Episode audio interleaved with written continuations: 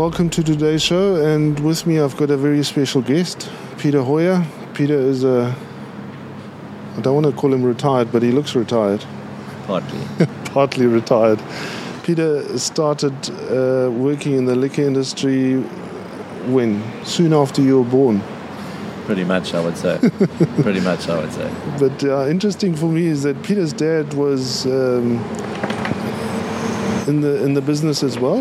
He he started, for example, Argyle Liquors, which is now the famous Liberty Liquors in Durban, That's correct. And Montana Cellars at the time. Montana Cellars. Is, uh, yeah, I remember that on the invoice it always said Montana Cellars when we delivered there Yes, in the old right. days. Yeah. But uh, yeah, maybe start with your father. What? How did he end up in the business? Well, we can start with my father, but uh, of some point of interest, if we go back a, a bit earlier than that, my grandfather was um, part of the original Snell setup in, in Oh, really? Durban, right back in the day. And I don't know much of that history, save to say that he at one point was a director of the original Snell. Okay. And uh, Was it before before the Hoopers were involved, or Yes, have I they think it always? was. I think it was before the Hoopers were involved. Uh, I never knew him because he sadly passed away when I was about three years old, so I didn't know any of the history beyond that. But my father, then, uh, as far as I remember, was always in the industry. Okay. Uh, through the days of the original EK Green, uh, Cellarmaster, uh, found his way into Stellenbosch Farmers Wineries Okay. and was quite instrumental in launching Mainstay in the in the local market in, That's in interesting. Durban. Okay. Uh, and uh, I still remember some of the stories he used to tell us about how how they used to uh, get the brand into the market. Yeah. But specifically, they were targeting the, the Indian market at, at that stage. So they would go into the hotels uh, down, if you What- remember the old Butterworth Hotel and those kind of places in Durban. And they would uh, do, their, do their work there and, and, and uh, pour the brand and just try and get it out there. At that stage, cane wasn't, a, wasn't really a recognized brand. I think in Mainstay they saw that they had a high profile brand that they wanted to launch. And of course, we all know how successful that was. Yeah. So, But it wasn't an easy it wasn't an easy road as far as I understand. Was uh, was um, was there any other cane on the market at the at the time, or branded, or how did it work? Not that I recall. I think Smirnoff was just making its way there at, Yeah. that, at that time, and um, there might have been some other cheaper brands that were available. Yeah. Probably no-name brands, if if you if you want to call it that. Uh, but I think in Mainstay they specifically were targeting certain a certain market and a certain price point and a, Yeah. and a certain image of the brand. Okay. And and So he spent a lot of time on that project. Um, once he left Stellenbosch Farmers Wineries, he bought the Montana Cellars store on Argyle Road from the Koenigs. Gerard Koenig and his father who owned it at the time, okay. and Gerard continued to work for them. Did he not end up earning a spot on? Gerard did. Yeah. Yes, he eventually went I to have a spot on and yeah. had a couple of them, in fact. Okay. And as I understand today, still still selling wine around the town. Yeah. He's got a wine club, and enjoying, him, enjoying himself very much, I believe. yeah, yeah, So so okay, your dad bought it from them. yes, Okay. yes. So I came into the business um, sometime after that, about uh, after I'd finished my national service. I was messing around doing a couple of other things, and I eventually came into the business at about 80, 1980, I think it was, Oh, that's long ago. 1979. It really perhaps. dates you. It does date me. it does date me. At that time, they had an extension to the retail liquor division called Liquor Master, and they were producing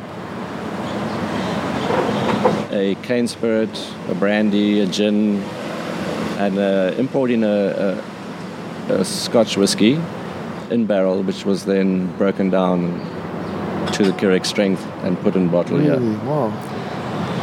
They, that was my first job, technically. I used to mix the cane.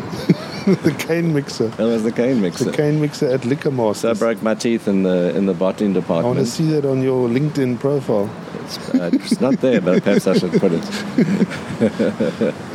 Yeah, there, there must be a fancy name for that, blender or something. Well, these days I think they have very fancy names for whatever you want to call it. But it, yeah, technically that's, that was what I did. So I learned how to how to how to get it from let's say tank to bottle Yeah, and the processes that were involved.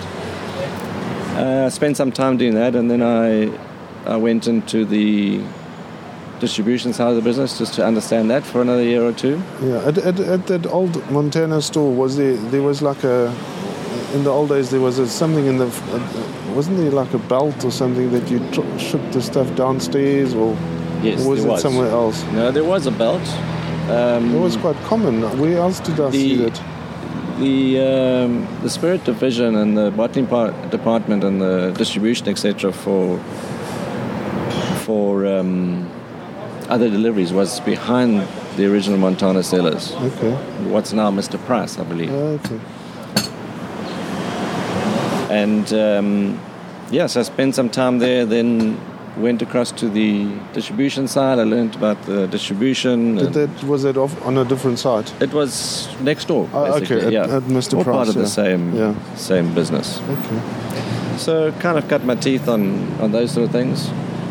Um, and then uh, my next boss was a was a guy called Phil Ferreira, who But your dad owned the business. he, he owned the business, but Phil Ferreira ran the uh, wholesale division from a sales perspective. And we had a product called Skipper Cane. I don't know if you recall that. Uh, it was quite successful at its time because it was priced strategically lower than the the opposition, and they had quite a quite a clever slogan which said, "Switch to Skipper and put the change in your pocket." Obviously, clearly a dig at, at mainstay at the Yeah. time. So that yeah, it was a volume thing, obviously, you Yeah. know, and it was had some some success. And Yeah. I think that I think they had a lot of fun with it at the time. Okay. Do you think there was? I mean, was there in those days? I know there, there was a lot of shenanigans happening with excise duty and, and stuff like that. Um, do, do you think that sort of stuff happened in those days already? As far as I, I, I recall, I, I, I, didn't wasn't aware of it, but I was, I was fairly sure that there was something going on. Uh, who were the ringleaders or who were most involved at the time? I'm not really sure. Yeah. But there clearly were times when uh, advertised prices were were somewhat lower than practically possible. Yeah. Put it that way. Yeah. So how that all transpired in the wash, I don't really know. Yeah. But it's always been a problem. But safe to Yeah. say, it's always been a problem. Yeah. I think one way or another. Yeah, I mean, I don't know to what extent it is now. Probably not, Yeah. not as Well, not the same. I think a bottle of uh, any bottle of spirits, the excise is about sixty rand, and then you've still got to add the, the value of the product and, and the bottling process and the, and obviously the packaging. Exactly. And I mean, and I often see product at uh, at seventy rand, and, and there's no ways that Yeah. that is a, a true reflection of what it what it should cost. I don't think so. It can't be. And uh, when I started my own distribution business, and I went to see some uh, guys in Joburg, and uh, he said, "Don't ever get into the vodka business or the cane business because you can only run a vodka business if you're cheating the, the tax man." And uh, yeah, I also Still seems to be the case today. Yeah. So they did that. Um, and I mean, we chatted about the cane. Cane, as I said to you earlier, I met somebody at uh, the Vans Hotel in Camperdown once, I think, Cato Ridge, Umlaas Road. And he mentioned that they used to get a gallon of cane and then they had to water it down. I don't know if he was a worker at a distillery or a, at a cane farm. I don't know what the, I can't remember. But you said something similar. So you, you As far as I'm aware, in the early days, that's how it was delivered. It was Mm. delivered in in gallon containers or configuration of gallon containers, and then watered down on site. Was it from NCP or were there other other, other suppliers? I think NCP was the main supplier Yeah. in those days. Yeah, probably still is. Eh? Probably still is. So, yeah, obviously the regulations weren't quite as strong and it wasn't as well regulated. But I think that, um, yeah, I don't know. I, I don't really know how, how, how well it was managed Yeah. or, or monitored. But I do remember going to outlets, outlets like Butterworth Hotel down near central Durban. Uh, Tomanadu at the time owned that place, and I still remember those big glass containers that sat on the on the on the bar, and the cane would literally get tapped off out of those containers Really, into the like glasses, a, like a like a draft. almost like a draft beer Well, today. yeah, So, what the measure was, I'm not really sure, uh, but interesting. it seemed to work at the time. And I think you probably find some of those glass containers are still knocking around in a, in a few places yeah. now. I'll keep my eyes open. Yeah. Um, do you recall um, the guy that started One Up Liquors? Frank Jason? Yes. Because we're sitting here at Glen Ore Centre, and you know that the Jason family owns the centre. Yes, I believe so. Yeah. Yeah, I remember Frank Jason. I met him on the on a plane once. He sat next to me and he said, "Who do you work for?" I said, "I work for One Up Distributors." And he said, "You stole my name." I said, "Yes, I did." and he had a he, he told me an interesting story, and I must must actually find I must find him, and because he owned the Imperial Hotel, didn't he? That's right, yeah. Yeah. And they had their own brand, as I remember, one up Mm. as well. Cane and brandy and gin and everything else. I think he was very successful at the time. Certainly with the hotels. Yeah, yeah. And he had a plane and he flew around visiting all his franchisees. Um, and how long did did your your dad still own the, Liberty or the Argyle? What was it, Montana sell off sales Montana Cellars. sellers? Yeah, it was then bought by Bacardi Group. Ah, okay. and um, they were they were investing more into their retail division. Was that still who controlled that group then? Union One Ah, as part of Union One Group. okay.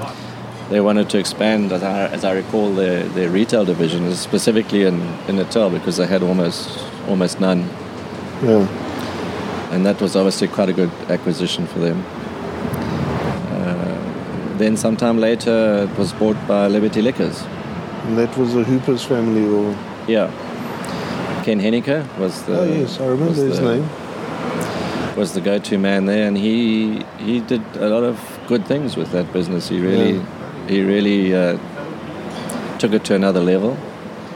As you know, Ken was a, a great servant of the industry and a wonderful gentleman, Yeah. and he really did a lot for that for I that can't business. really remember him. So and now it continues to thrive, obviously, still today. Yeah, now it's part of the Robinson Ultra Group. Ultra Group. Um, and for me, interesting is that you guys were the first to import vintage beer into Natal, Well, or after not the first. after we left the retail Yeah. side, we my dad bought a, a wholesale license called Team Liquor World, Oh, and so he he started that, and then I joined him about a year later. We had a small but interesting range of local estate wines that we were selling, okay. and soon after that, Did you buy? Did you buy the whole portfolio, or was We it were- just a license? no, we just bought the license. Okay. And then we went looking for some agencies. So we started in the wine wine sector. We went down to the Cape and we met with a few friends and, and spoke to a few people who we knew were interested. And we put together a small portfolio of, of wines, and that's where we felt we wanted to concentrate. Soon after that, we we met and uh, became or developed a, a, some form of a local distribution partnership with Washington Wines that was just a, when they were starting to to become successful. And um, was an ex, was a natural extension of that business for them. So we had a little bit of help, you know, from from the big guy to to get us going a bit. and we we did that business, got that business going for for a while, five or six,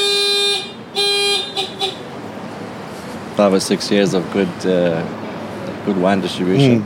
So we had a bit of a, a platform, albeit a small one, in the in, in the retail side in terms of our distribution. Then, almost by chance, we met um, a character by the name of Gaspard Bossert from Namibia Breweries.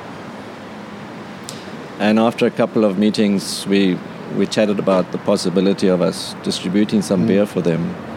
They, they re- really weren't represented in, in Natal. They had a footprint in, in the Cape and they had one in the, in the Transvaal. And that was uh, was that with Manfred and Yeah, Manfred Huff. yeah. And in the in the Cape, I think they had a, I think it was Greg Holtman who was who was already in situ in terms of doing some distribution for them. Okay, but was he, wasn't he working for them? He was working for them at the time. Yeah. They wanted to expand their business in in the country and move from a, a just being sort of available through a local distributor into having a, a full platform so that they could launch their brand properly in the South African market. They saw the opportunity, Yeah. and uh, it was obviously a good opportunity because their brands represented something slightly different to to what was on offer. Yeah, so so they they owned their own distribution in Joburg and Cape Town, but left you to do KZN. Yes. Yeah. Yes. In time, Cape Town uh, was also given to Greg Holtman, and he took ownership of the distribution there, Yeah. As we did here. Okay. Uh, Joburg became a very big market quite Mm. quickly, so they were a little bit more progressive there, and they built their own their own warehouse, they developed their own infrastructure Yeah. within the brewery. it was massive in Joburg. It was massive. Yeah, there I was mean, a guy the growth was George. was Can you remember George? the growth was huge. No. I'm trying to think who the people were in Joburg. Well, they had a, they eventually had a guy called Dimitri, Dimitri, not George. Dimitri the Greek. Yes, that's Um, the one. anybody who lives in Joburg will remember Dimitri. And he he was he was quite special at the time because he was just the kind of guy they needed. I think he'd come out of the Gilbey's stable and He was well connected. he was well connected and well liked and Mm. and and they put together a really big hard-working team who did well to get a footprint very quickly in that market. Durban obviously was a much smaller market and strategically it wasn't as important for for Namibia Breweries at the time because they knew that once Cape Town and Johannesburg were really up to speed then Durban would be a natural Mm. extension. And as we know, sometimes Durban can be a, a little a little lagging in terms Yeah. of of, uh, of getting the traction going. So when did you start doing? So that was 1993. Okay, so it wasn't it wasn't long before we started with Bavaria. No, it wasn't. It was more or less the same Because time. I started in '94. And I think that's indicative of the of the, the market at the time. You know that, that there was scope for other brands. Mm. People were starting to look around. Uh, Namibia Breweries had this slogan with the Windhoek beer that it was only made with natural products, and Yeah. you know Pure beer. we sold it on the basis that Yeah. you weren't going to get a hangover. And, then the whole chemical thing started. Yeah, it just it wasn't a nice thing to say, but I mean, you know, people used to talk about it. You know, Yeah. oh, there's no chemicals in this beer. Yeah. Well, no, there wasn't, but you know, it's always what suits you and what you like to drink. course. But I think we did we did play with that a bit, and we, we used it to our advantage, and and Nothing. it developed very nicely. You know, Yeah. it was it was really small in the beginning. There was the beer wasn't great, to be honest. It was quite heavy and dark and Oh, really? high alcohol at the time. They were trying to promote right in the beginning a brand called Export, Yes. Windhoek Export. Wasn't in a blue can. It was in a blue can, yeah, but very heavy beer, hard to drink, especially in the in the in the Durban humidity. But very soon after that, they switched back to the Windhoek Lager, Yeah. recognizing that that was the one that they wanted to to do the work with. Okay. And Tafel never went, stopped, did anything. Tafel only later Yeah. uh, was launched because they specifically wanted it to be Windhoek and then Windhoek Light because at that time, if you remember, it was when the whole drink and driving Yes. thing became a problem and and it was seen as a good alternative. Yeah. I'm certainly glad that I didn't know your background because you, it might have intimidated me. When we started Bavaria, we did. I thought uh, Peter and his, his crony Alan were, were the opposition. If I'd known you got three generations of legacy and stuff to stand on, uh, yeah, Well, we were still the small guys, I'll at the time. Eh? you were. we were trying hard, but we were still the small guys.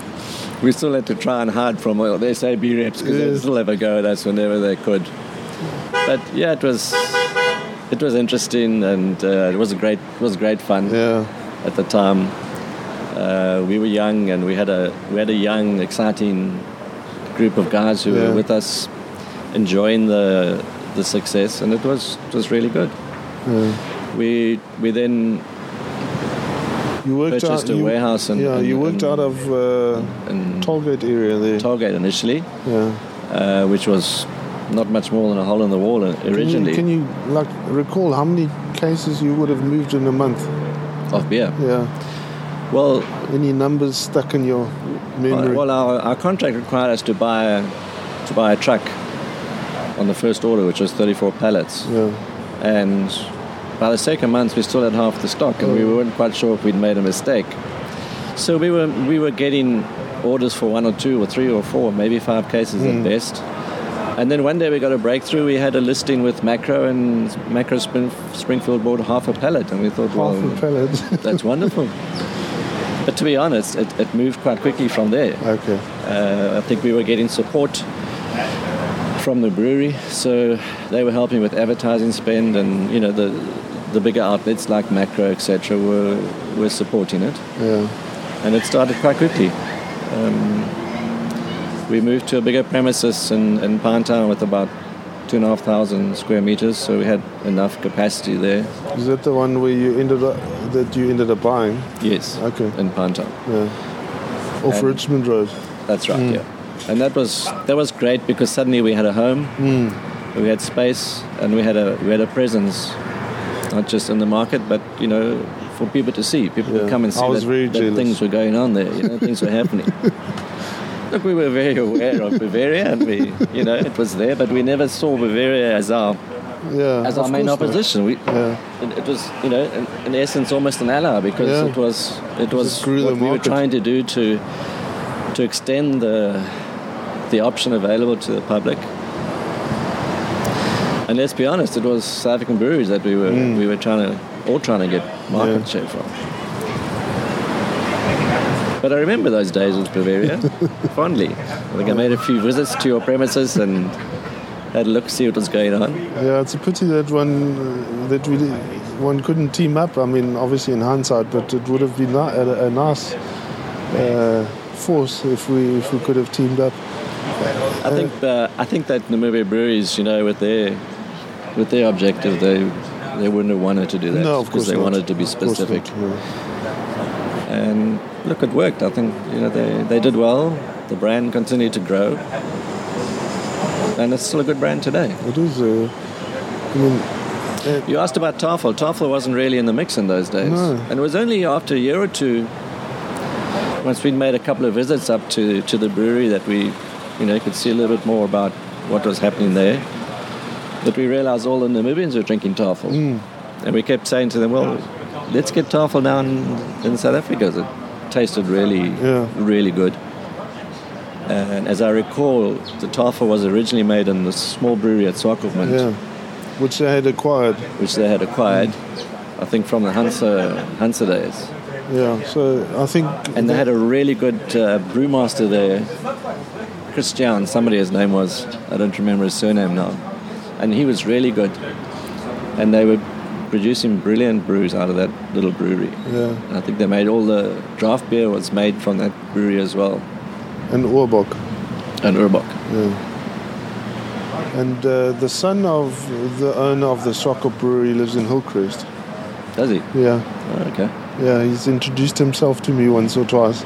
Um, I see him around? Hillcrest I can't remember his name. Yeah. He lives around. He, yeah, he does some work at Hillcrest Tops. Don't know what. Oh, okay. Yeah, I would like to meet him. Chat about some of those days. yeah. so I've tried to get uh, to ask Manfred Huff, but I mean he obviously mentioned some names, but I can't. I can't recall.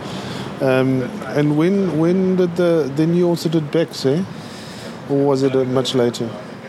It was a bit later. We we started. I think next came Holsten. Okay. Holsten was a was a really really nice brand. You know, out of Germany, from Bremen. Yeah, with Herr Klaus von Müller. It was Klaus von Müller. well, wonderful man that is. Yeah. And he was worked very hard in the African market.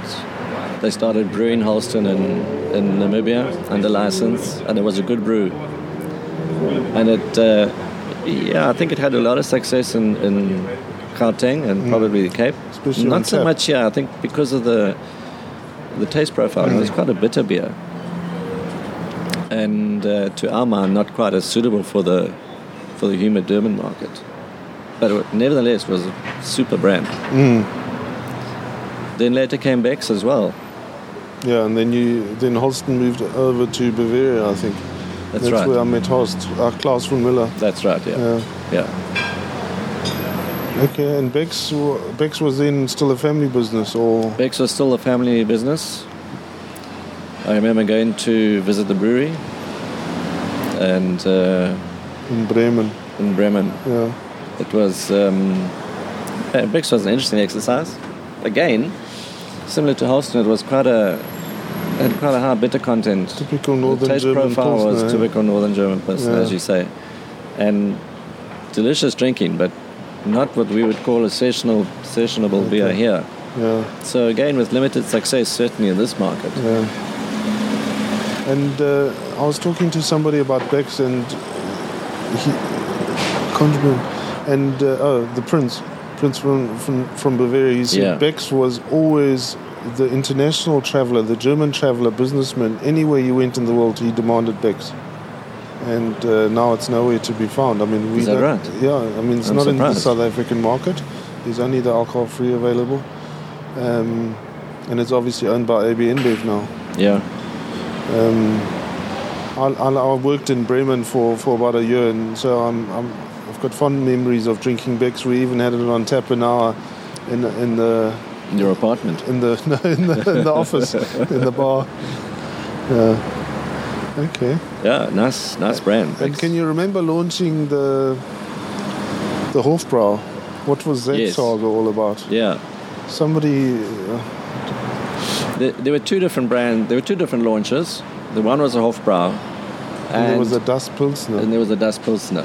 I, I can't recall at this stage which came first, but I Yeah. suspect it was Das Pilsner that came first. And that was a Namibian fabri- fabrication, the brand. Yes, yeah. Okay. We, we, we, we had asked the brewery to, to look at doing a, um, a lighter, sessionable, easy drinking beer, about 4% alcohol, which I think it was, uh, in the more the Pilsner style because they didn't really have one in the Pilsner style.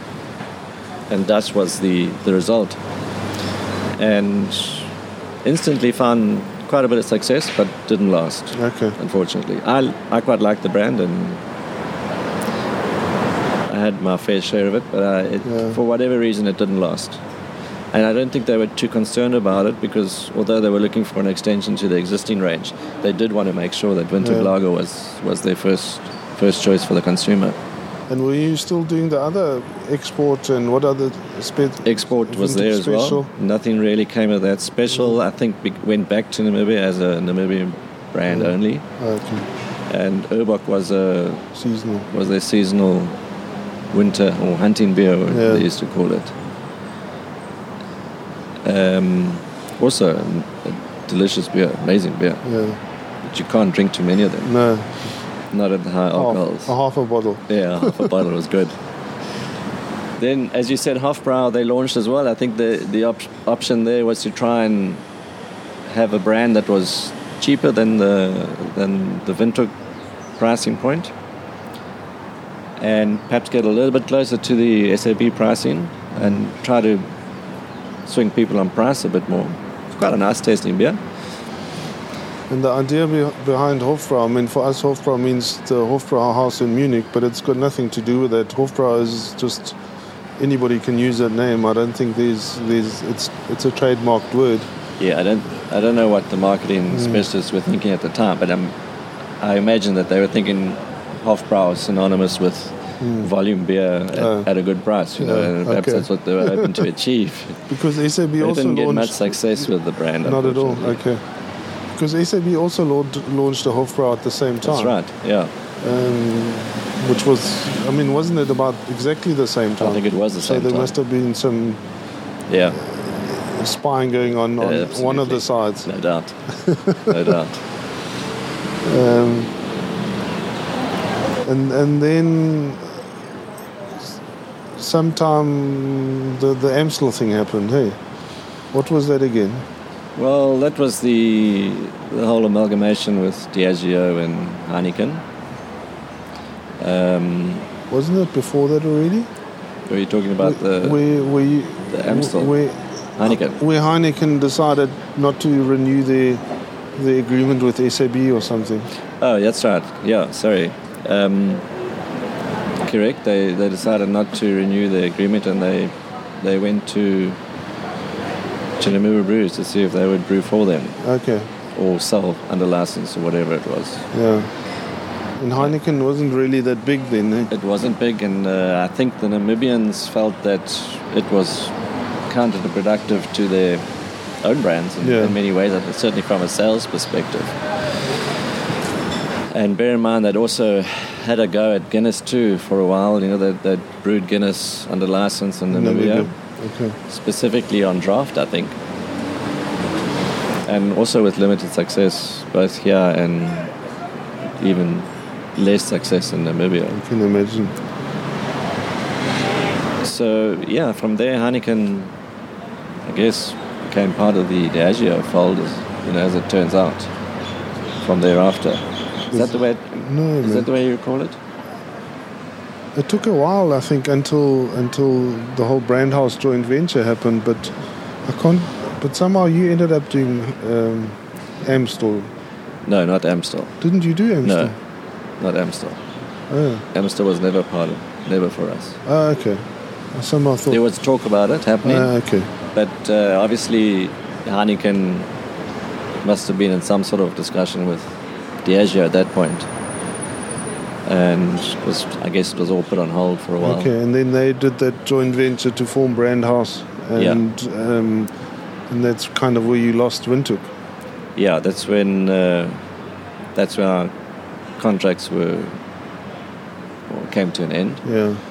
and um, we kind of went our own ways after that. Okay, and you'd build a quite a nice business up to then, and then you lose the big Windhoek portfolio, and then you got to re regroup, I guess. Well, yeah, that's how it goes. Eh? When you don't own the brand, Yeah. uh, you expect that those sort of things happen. But to be fair, Namibia Breweries, right to the last day, as always, were absolute gentlemen. Okay. and they went out of their way to to make it comfortable for us, and you know, they were very good about doing the right thing. They should have just given you Tafel and said, "Run with that Well, one." wouldn't that have been nice? Might still be doing that. Too. Yeah. So Okay. yeah, they they all went their separate ways, and so did we. So uh, we diversified back into whatever we could pick up at the time. When I say we, because uh, at that stage Hilton had joined me, and um, then took a took a share in the in the business with me. My dad had since recently retired. Uh, this was early 2000s. Okay. So he, um, yeah, so he joined the business at, the, at that time. And we kind of went back to the drawing board and said, okay, well, we need to get this thing going again. So we started looking at more wine principals. And uh, we got distribution from other principals who were looking for a, mostly smaller distributors who were looking for a footprint in, in KZN that we could provide. And um, we started talking to a couple of other principals and a few few beer people. And that led us into our next venture, which was NMK Schultz. Okay. And yeah, that was quite a nice business. I mean, had uh, we at one stage we were doing a bit of distribution for NMK Schultz in Durban through the Bavaria network, um, and I must give Rod Simmons a lot of credit. He taught uh, taught me a lot of things about. Uh, I want to call them cult brands that NMK were doing. I mean these magnificent European brands, Brilliant. liqueurs and and beers. And Beers Rod's too. passion was always. I mean, it was infectious. I mean, some maybe sometimes too much energy and too much push, but I certainly learned a lot from him. Um, yeah, and the NMK business, I, I believe Mr. Schultz is still, he lives in Hout Bay, he's obviously also getting on, but uh, yeah, I think the story was that uh, his son passed away in a car accident. I heard and, something about and, that. And then I think he wanted to, he lost interest in the Yeah. in the business and wanted to sell it. yeah, yeah. And that's where you guys picked up the business. That's where we picked it up. Yeah, it was it was pretty much the four guys that were sort of thrown under the bus after the Namibia Breweries final episode, and Uh. um, uh, with Greg Holtman from Cape Town and Andre Homan in Johannesburg and Rod Bender. I don't remember. Uh, Rod. Um, Rob, hey. Rob, yeah, he was uh, he was a great financial guy. Uh, okay.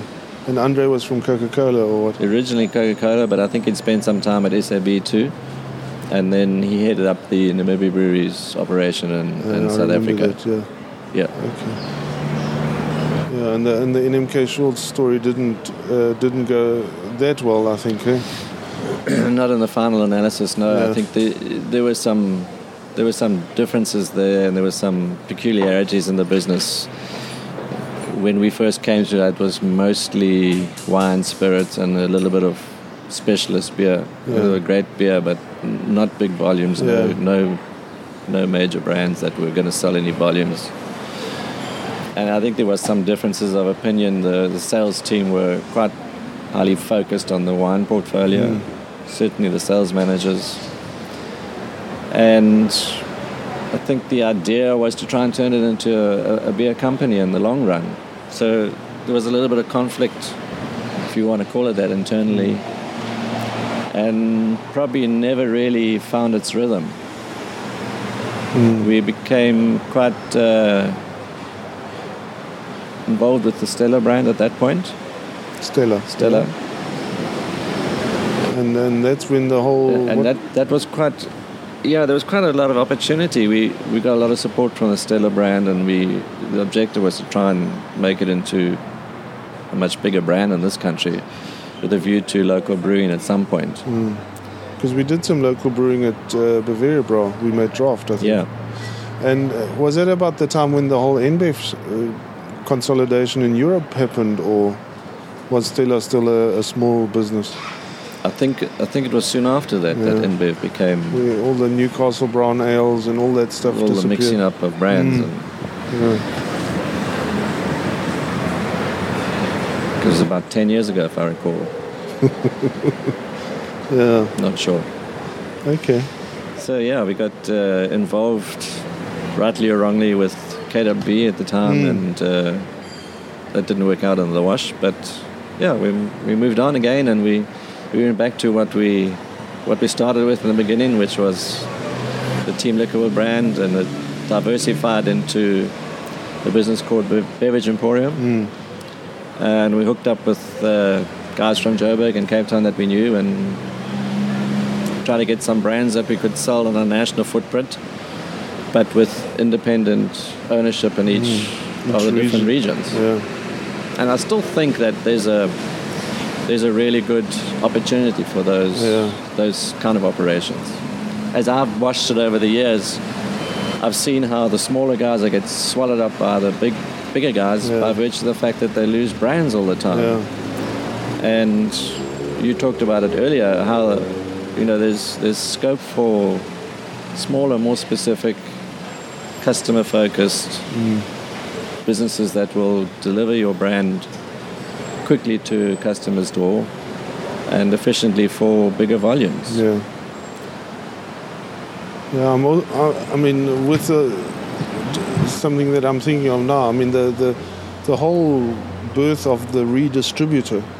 I mean, when did that start? The first one was, I think, uh, Marriott Gardens. Could Remember Marriott? Marriott Gardens, yeah. Remember, they used to start. They started their business delivering to the Kings Park uh, boxes and tents afterwards, and, and they grew into a redistributor. And I think that, in my memory, was kind of one of the first redistribution businesses. And then came Sigi from Fast Track, and um, I mean that that kind of business is massive now. There's every Yeah. every town has got a redistributor and. Uh, where you can do one-stop shopping, and I mean that didn't exist uh, No, it didn't. uh, in, in the early days. We were quite nervous of those guys Yeah. because although they were buying product from us, we saw them as a threat because Yeah. essentially they were going to do what what we wanted to do, Yeah, and we never really understood. Well, certainly in the beginning, we didn't quite understand how to how to tackle it. yeah, Understanding that the the big guys were supporting them heavily because it was an, another distribution alternative or option for them. yeah, and the whole rebate thing, I think, became quite a big deal. and obviously, for us smaller guys, we couldn't afford to give those kind of rebates, so we were we were left out of it. And we had to try and try and work around it. So, as much as we could, we wanted them to help us because we knew that was an alternative getting product to, Yeah. the, to the customer. But it was an expensive one for smaller co- smaller businesses like Yeah. ours. yeah. Where you got fixed margins.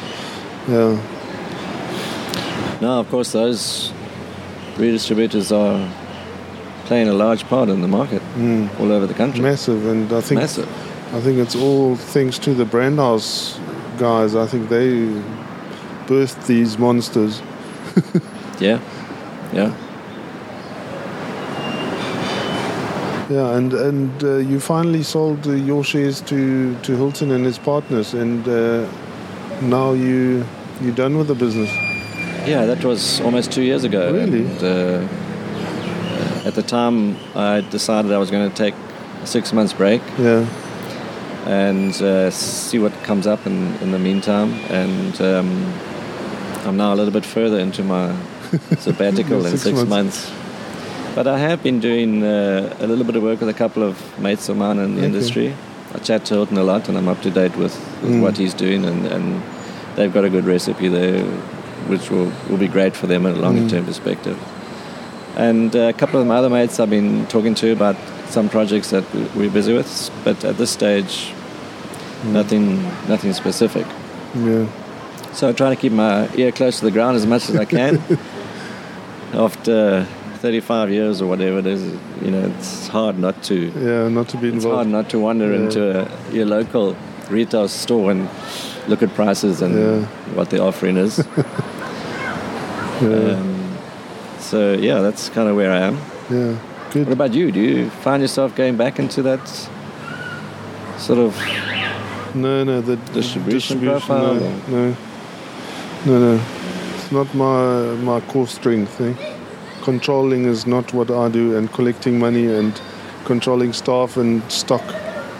Yeah, yeah? It's a tough, it's a tough business now, and it Yeah. certainly has changed a lot.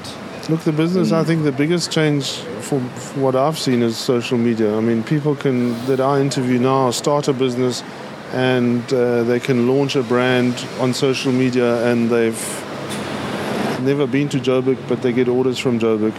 Um, one of the, the guys that I interviewed last week, Rob Haynes, who started a company called League of Beers, has just done a crowdfunding for a new gin. He raised over a million rand on on on crowdfund for you know crowdfunding and uh, overnight. I mean, not overnight. He's obviously done a lot of work and, and stuff, but Yeah, I mean, those opportunities exist now. They didn't Yeah. exist five years ago.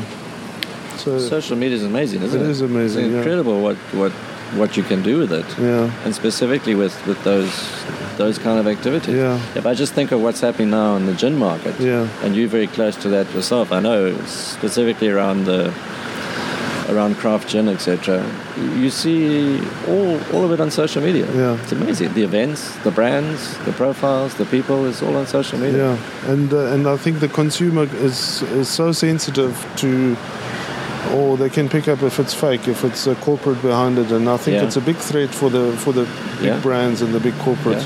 I mean, if if uh, a big company buys a small craft brewery or distillery, I think it, it can be, you know, it c- it can be uh, a nail in the coffin. Yeah, sure, sure. Uh, Yeah, it's it's brilliant. And I love social media, it's amazing what it's doing the world over. Yeah, yeah, and I think it's a massive opportunity for the small guys to to really make a difference, like we've done at Hillcrest Tops, for example, where we've just really created that whole destination on social media.